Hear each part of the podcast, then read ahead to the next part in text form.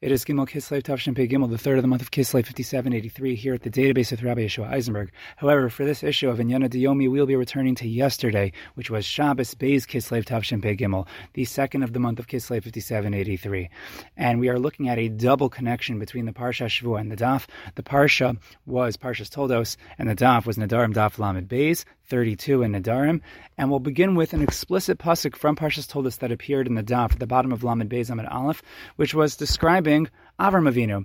It is a pasuk that can often be overlooked because in Parshas Toldos we think mainly of the stories of Yaakov and Esav. However, there is a part of the parsha where there is a famine in Eretz Yisrael, and Yitzchak is deciding where he's going to go, what he's going to do because of this famine, because of the hunger. Hashem warns him not to go down to Mitzrayim. He says that I swore to Avraham that everything would be good. I took care of Avraham, and everything that I swore to him will go to you. And of course, the reason why I chose Avraham says the pasuk says our Gemara, Ekev asher shama Avraham bekoli. Because, as a consequence, as a result of the fact that Hash- that Avraham had listened to my voice, Rabbi Ami Bar Abba explains, based on this pasuk, "Bein shalosh shanim hikira Avram esbaro." It was at age three when Avraham first recognized his creator, Shneimar Ekev Asher Shema Avram Bekoli. And how does he get that? He says, "Chush b'nei ma'av shivin train." He says that the um, the gematria of Ekev is 172, and we know that Avram Avinu would live to be 175. So says the Mefarish and says the Ran, because of that calculation that Avram was 175 by the time he passed away. So if he was serving Hashem, listening to his voice since he um, for, for Akev number of years, for 172 years, so of course you subtract 172 from 175, and that leaves you with the number three. Three was the age when Avram began to recognize his creator.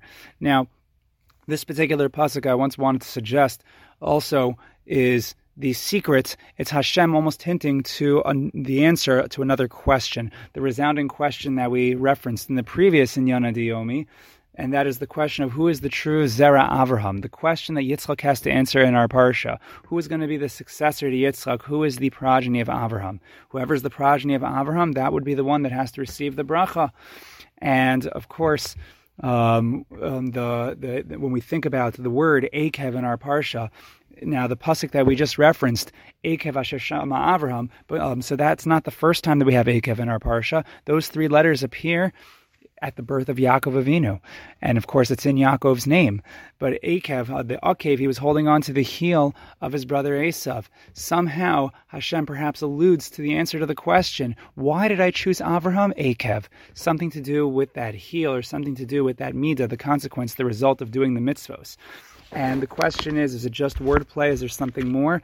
We said um, in the previous Inyana D'Yomi, Kibi Yitzchak Yikarel Chazara, um, based on the Gemara in Nedarim Daf Lamed Aleph, that through Yitzchak will be called your progeny. The question is, be Yitzchak velo kol Yitzchak. If it's from Yitzchak, but not all of Yitzchak, if it's someone from within Yitzchak, but not the entirety of Yitzchak, it means it's only going to be one. So is it Yaakov or Esav, and how do we know? So I think the answer to this question can also be alluded to earlier in the Gemara in Nedarim Daf Lamed Beis, which was focusing very much on the mitzvah of bris milah. And the question is, what is the hallmark of the mitzvah of bris milah?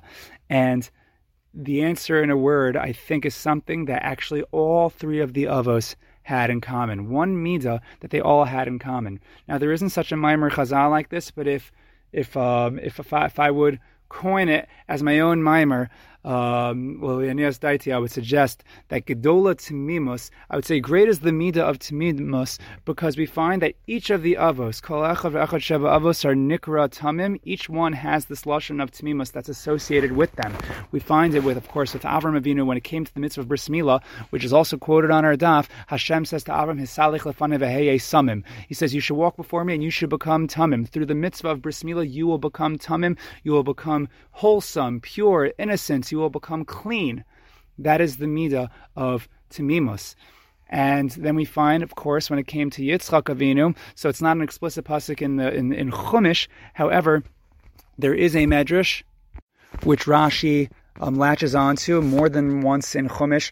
The idea that Yitzchak was an Ola Tamima, he was an unblemished offering, he was a clean offering.